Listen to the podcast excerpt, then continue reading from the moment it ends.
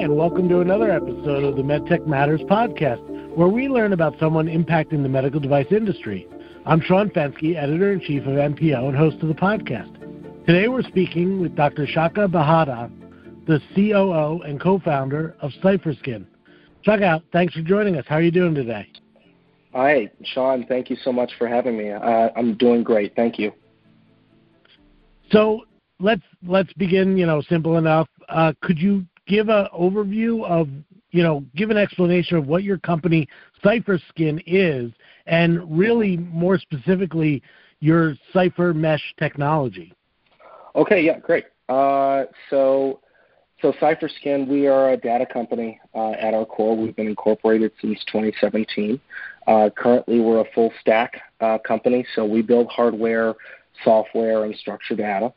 Uh, mm-hmm. And you know, where we have uh, where we sit uh, currently is in one specific space, what we call recovery and performance. Uh, but before I go into to more detail about the, the product itself, so you know, there, there's the, the hardware component, which is essentially a data collection device. It's called the BioSleeve, uh, which measures uh, range of motion uh, of the upper arm, so both the shoulder and elbow joints. We collect information on, on the range of motion there, plus uh, measuring biometrics. Uh, so that's heart rate, oxygen saturation, uh, and skin temperature. Uh, we also have a, a leg, what we call a leg sleeve, leg compression sleeve, that also measures range of motion uh, and measures heart rate. Uh, and so, uh, you know, where we sit uh, in, in the general wellness market is, again, in recovery and performance. our target customers are physical therapy companies, orthopedic hospitals, orthopedic clinics, et cetera. So, mm-hmm you know, we don't sell directly uh, to to end users. Uh, we're a we're a, a B2B2C uh, model, uh, if you will. Uh, so just to just to kind of circle back uh, to what our core technology is, and so I'll be able to talk a bit about about what the Cypher Mesh is. So our IP, and we now have, you know, when we were incorporated in 2017 that was based on the back of one patent that was issued uh, in late 2016. Uh, mm-hmm. And it was around this idea of wrapping an object, any object, doesn't have to be a human being, doesn't have to be a you know uh, any sort of organic matter. Uh, so wrapping an object in a uh, in a repeating geometric pattern that is in the form of a flexible circuit system. Uh, that flexible circuit system is pushing power and data, uh, and that's important for, for, for two reasons. One is uh, around capturing motion. Okay, so as mm-hmm. circuits are distorted around an object, there's a change in resistance that can be measured and plotted uh, as coordinates in a digital space, in a virtual space, right? And it's from there that we can measure motion. Uh, the second part of that is important because we're pushing power and data along this repeating geometric pattern flexible circuit system. We can also plug in other sensors. Okay, uh, those other sensors can be object specific. So for a human being, we can plug in sensors that measure heart rate right? We can plug in sensors that measure oxygen saturation, et cetera. And so why that is important is that this is a hardwired hardwired yet flexible system where you're pulling information all on the same system clock, which translates into a data set that is uh, comprehensive and complete, has no gaps because it's hardwired. Okay, uh, so it's important to note that with our core technology, uh, our IP is around the method, what we say, the method of data extraction, i.e., that means that we can make, quote, make our cipher mesh, you know, and the repeating geometric patterns could be circles, they could be ellipses, they could be triangles, diamonds, doesn't matter, okay? Right. Uh, but what it means is, is that uh, we are material agnostic, right? So we don't have to use copper wires. We could use conductive ink. We could use paint. We could use, you know, plastic. I mean, it, whatever it is, it doesn't matter for us uh, which provides a lot of versatility uh, in terms of uh, where we can expand in terms of uh, practical applications. So we're not material agnostic, we're not sensor agnostic, uh, sorry, we are sensor agnostic as well, meaning that uh, you know we're we're not a sensor company where we are developing sensors, right? So the the, the core of that tech around the, the repeating geometric patterns and distortions in, in, in circuit segments, measuring motion, uh, you know th- that that in and of itself is a is a concept that's grounded in in uh, not even theoretical physics, but physics itself. It's called freedom and constraint topology. And, and although I have a although I have a degree uh, in in medicine, I do not have a degree in, in engineering. So I won't uh, I won't uh, make myself sound sound stupid or, or say the wrong hmm. thing. My co-founder. Uh, Phil is, is the mathematician and, and, and physics guy who could go into exhaustive detail if you want to uh, about how all of this works. Um, so we're so we're not sensor agnostic. The the sub sensors, what we call sub sensors that we use, uh, we use with uh, in, in, partnership with uh, with with third parties, uh, and we're not energy. Uh, we're not tied to any sort of energy source. We're not tied to uh, any sort of um, how do you say uh, uh, radio as well. So we can use Wi-Fi, Bluetooth, SATCOM. Right. FM, it doesn't matter uh, for us. So backing out of that, so that's our mesh, and our mesh can look uh, uh, look different depending on what the object is that we are measuring. Okay, so that's the the cipher mesh technology uh, in a in about a five minute uh, explanation by someone who's not an engineer. yeah, no, it certainly sounds it certainly sounds like an interesting innovation. Yeah, it, um, yeah it's, it's so, nuts. I was just going to ask: Is the textile so that the textile itself is more proprietary to you, or is even the can even the textile that's being used uh, vary based on the application area? Oh, that yeah, that's a terrific that's a terrific question, uh, and and thank you for clarifying. So, uh, the, the, it is the latter. So, in terms of textiles, you know, Phil always wants me to say that you know we computerize textiles right? So, mm-hmm. for example, with our bio sleeves that are, are basically athletic compression sleeves that are made out of the same material that you would find in a Nike sleeve or Under Armour or what have you. Uh, you know, we source ours from Jo-Ann Fabrics, but uh, but essentially we're computerizing that textile. So, you know, where we want to go uh, in in the near future is look, hey, we have we've built we we've built this product, uh, uh, this sleeve we're going into leggings. Eventually, we're going to build be building shirts.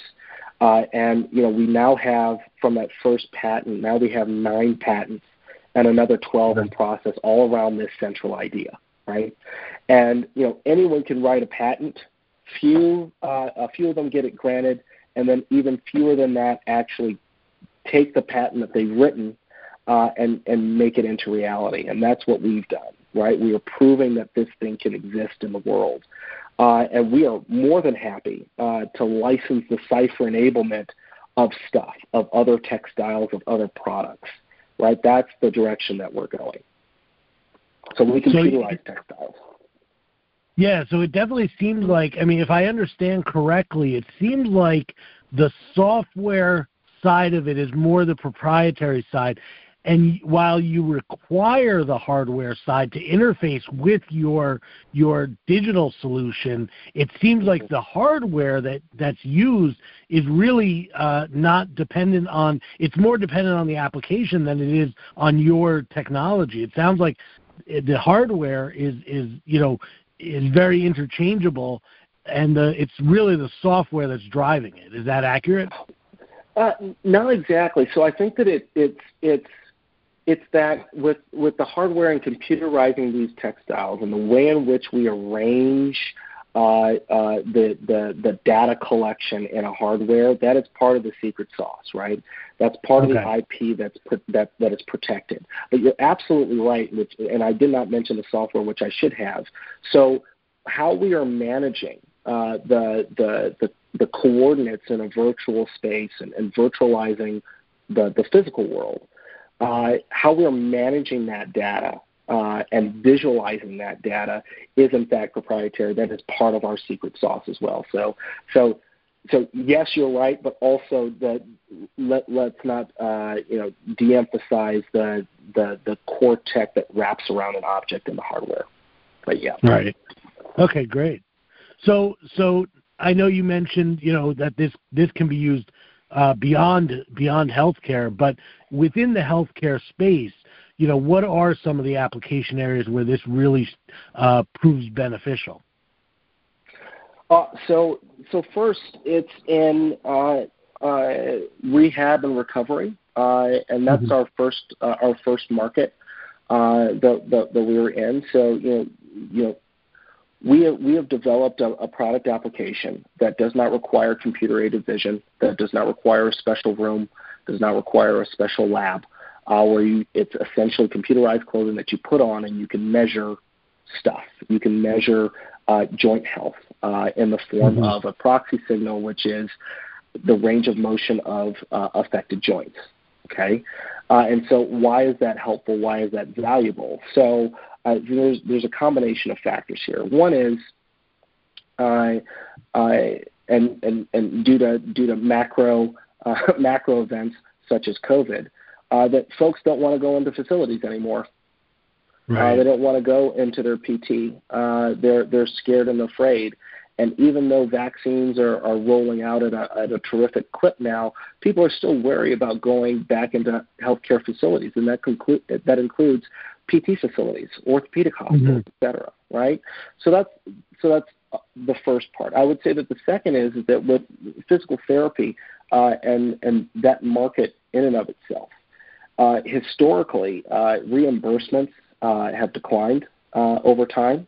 Uh, mm-hmm. And there's a combination of factors, which I, I won't certainly bore you with today, but uh, part of it is uh, that when you're when you're measuring range of motion uh, for for a joint, currently we use uh, uh, uh, equipment that's called a goniometer. A goniometer is basically a plastic protractor uh, that we use to to look at joint angles. Uh, it's it is uh, widely accepted that it is not accurate, uh, that mm-hmm. there is a lot of error uh, just with one operator, and then inter-operator error is even higher. So, you know, uh, if I were to use a goniometer, and I used to in another life when I was a when I was a physician, I used uh, I, I moonlit at a at an occupational health clinic uh, in California, and uh, using that goniometer, sometimes I used it wrong. Sometimes I, I, I saw the wrong number uh, and I would write right. that down on a piece of paper and then eventually put it into a, an electronic medical record. Uh, and so there were there were plenty of opportunity for human error uh, and inaccuracies in, in that data collection. Uh, and you know, I think the the last study that I read about this which was years ago. I think the, the operator error was around six to eight percent, uh, wow. and then between operators it's like ten to fifteen percent. I mean, we're talking wow. about uh, you know in healthcare we always we, we tend to assume that when we measure a thing that it's it's fairly accurate, right? right. And like that's just not the case. Uh, and so how does that how does that relate to uh, to reimbursement? Well, insurance companies are saying, look, you all are putting in uh, as proxy signals for uh, for progress these range of motion uh, uh, measurements, but you and I all know that goniometers are not that accurate. So we can't really rely on this objective data that you are submitting for billing, right? And mm-hmm. so now PTs are in a conundrum, right? Where do they find a reliable, accurate, uh, uh, and precise measurement tool for the primary signals that they use to get reimbursed, right? So there are there are other uh, competitors in the market that, that do a variety of different things. There's some laser goniometers. There's uh, there's folks that use uh, computer aided vision. Uh, you know, but but the market hasn't settled on anything yet. But what we're saying is, how about we do this? How about you just put on some clothes, right? Uh, and you don't need to be near a computer screen. You can be on top of a mountain doing this. You could be in front of a physical therapist uh, uh, uh, going through your evaluations and your interventions, and all of that is being recorded in real time, and it's accurate. Right. You know, we did some internal validation ourselves against high-speed motion capture cameras. you know, that was that was expensive to rent, by the way. um, and and uh, uh, and compared our measurements versus uh, versus that system, and we were two percent off. Wow, two percent. All right, less than two percent. So so we know uh, that we've got uh, a, a, tool that is way better uh, than what is the gold standard today. So right. so that's so that's rehab, recovery, performance, and so you know we could go on and on about the different uh, adjacent uh, uh, uh, markets, if you will. I'm using quote fingers here.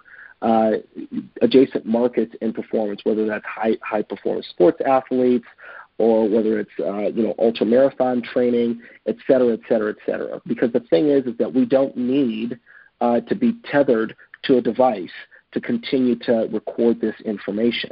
Right. So right. again, part of that secret sauce on the hardware side is that we have this this sensor system uh, it, uh, uh, that computerizes this textile, but on top of that, there's a processor uh, that records that information and organizes that the, that motion data and, and biometrics on the sleeve itself. Wow. Right? And it's not that bulky. It's not that bulky stuff that you see with other motion capture wearable technology companies. We shrunk this stuff down, my man. Right. Uh, you look at you look at these sleeves, and they look like any athletic sleeve that you would pull off of a shelf. Right. And we're continuing to get smaller and smaller and smaller, and and less uh, uh, conspicuous. Okay. Uh, and so processing is happening on on the sleeve itself, on the textile itself, and then once uh, you get a tether to a Bluetooth or Wi-Fi or whatever radio it is uh, to a third uh, uh, to a third-party device like a cell phone or an iPad, then we send wireless packets uh, to that third-party device, and we also send through that internet connection up to the cloud, up to our database. Right. right? So it's so it so, doesn't have to be at the point of the point of capture. That is correct. Um, you know, but yeah, because Phil's vision is I should be able to put this on and climb up a mountain and then go back and see myself climbing up a mountain. Right, right. See what the see what the measurements were for for that action. Yeah. What uh now now obviously I don't want you to get in trouble with anybody, but I understand the Department of Defense has some has some interest in the technology. You know, is there anything yes, you can share there? Uh, yes, yes, I can. Uh, so, so how does how should I say this? So, uh, so we have uh, we have contracted with uh, uh, uh, folks within the Air Force, and this is no secret because we've talked about this before uh, with Air Force Special Operations Command. We can't talk about the specific units that we're working with, fortunately and unfortunately, I guess.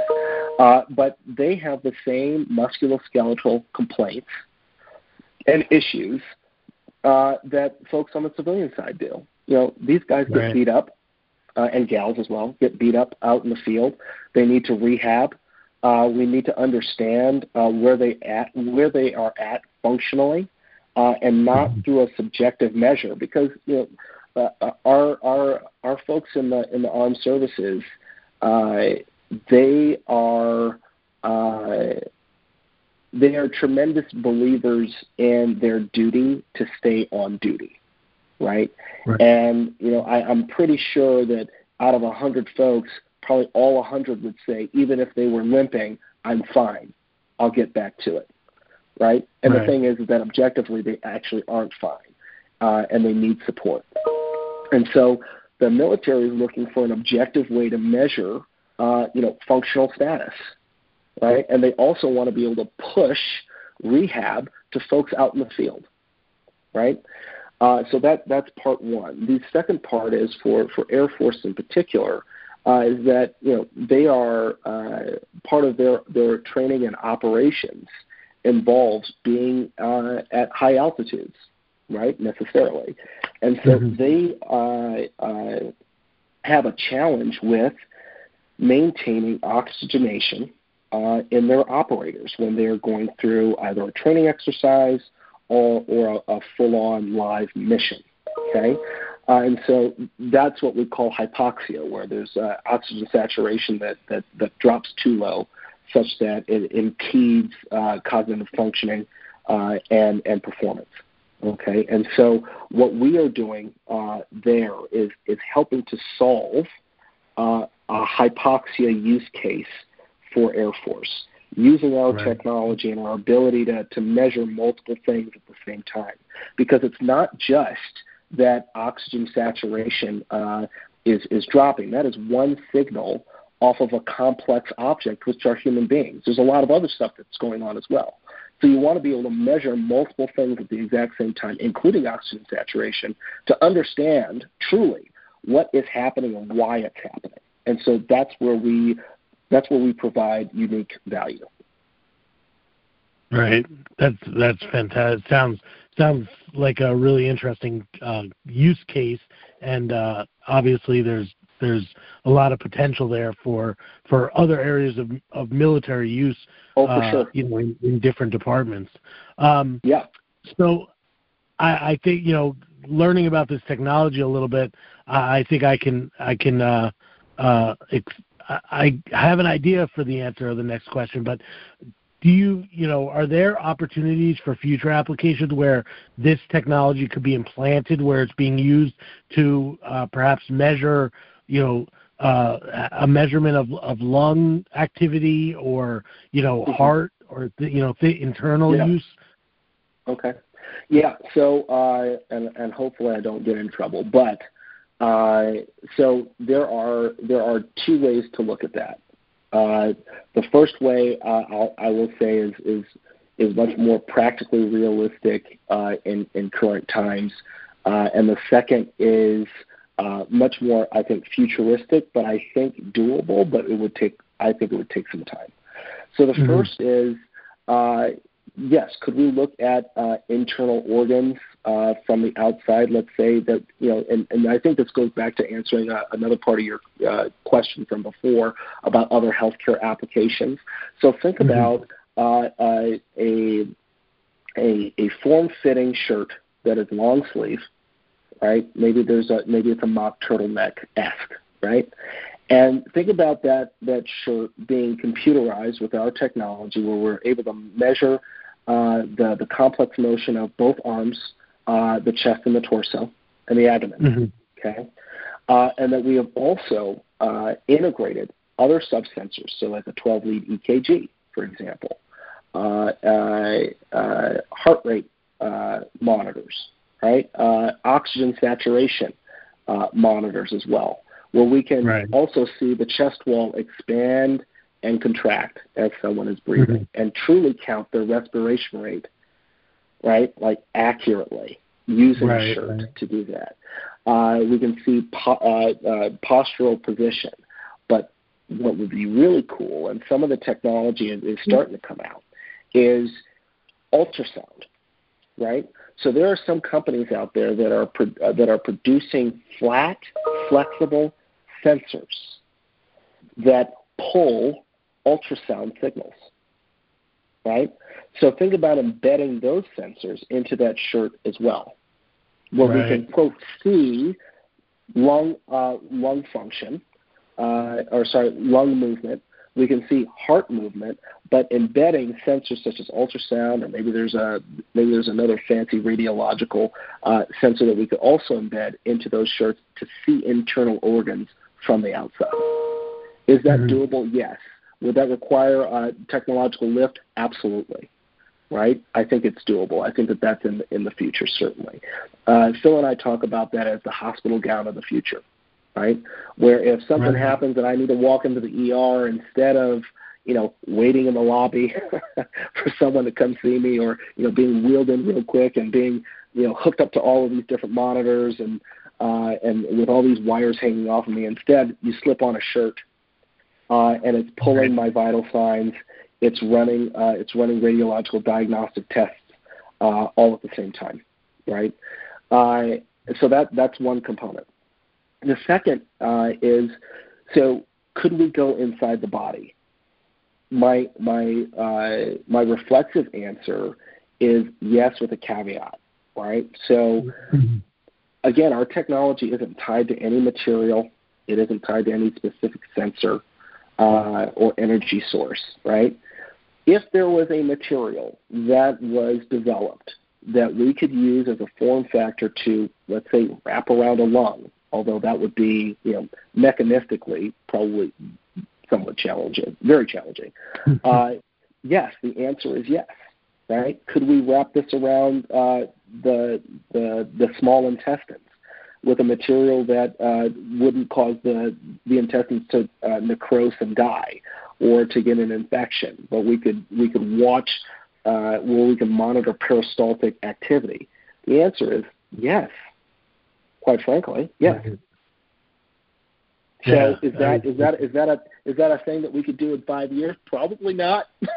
you know that would require a, a heavy lift uh, in terms of R and D and uh, and uh, and clinical trials, and you know we would have to start with animals and then move our way up into human beings.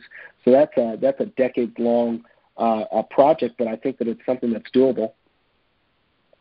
And it, yeah, definitely when you really start thinking about it, you start you know, thinking about other other applications, you know, mm-hmm. uh, uh, you know, bone, you know, broken bone, or you know, uh, maybe sure. implants, and using it as a yeah. a way to measure implants, and so yeah, yeah definitely, sure. definitely uh, a lot of applications there, potential yeah. applications, yeah. but. Oh yeah, you well, know, and on ortho side, ortho side is, is really is really cool because these are these are folks that are, are really pushing pushing the frontier around uh, on on what can be transplanted uh, for for decades uh, in a human being, right? And uh, and being able to monitor the the health of those transplants uh, of those uh, of those implants would be tremendous. Uh, you know, we talked right. to a to a, a company. I can't talk about their name. They've, they've since been acquired by a much larger company uh, that that did uh, orthopedic sensing in, in, in knee replacements. And we talked to them mm-hmm. about, well, how can we uh, continue uh, integrate our technology into continuing to monitor uh, the the health of that implant ongoing forever? You know, like these are things that are possible. Right. We're just looking for the right pa- partners. Yeah, yeah, exactly. Well, best of luck with that. Um, unfortunately, that is all the time though we have for this episode of oh. MedTech Matter. I'd like to uh, I'd like to thank my my guest uh, for his insights on, on Cipher Skin and the product CypherMesh. Uh, and I'd also like to thank you, as always, the listener, for, for tuning in. So until next time, this has been Sean Fenske, editor in chief of MPO, saying thanks for listening.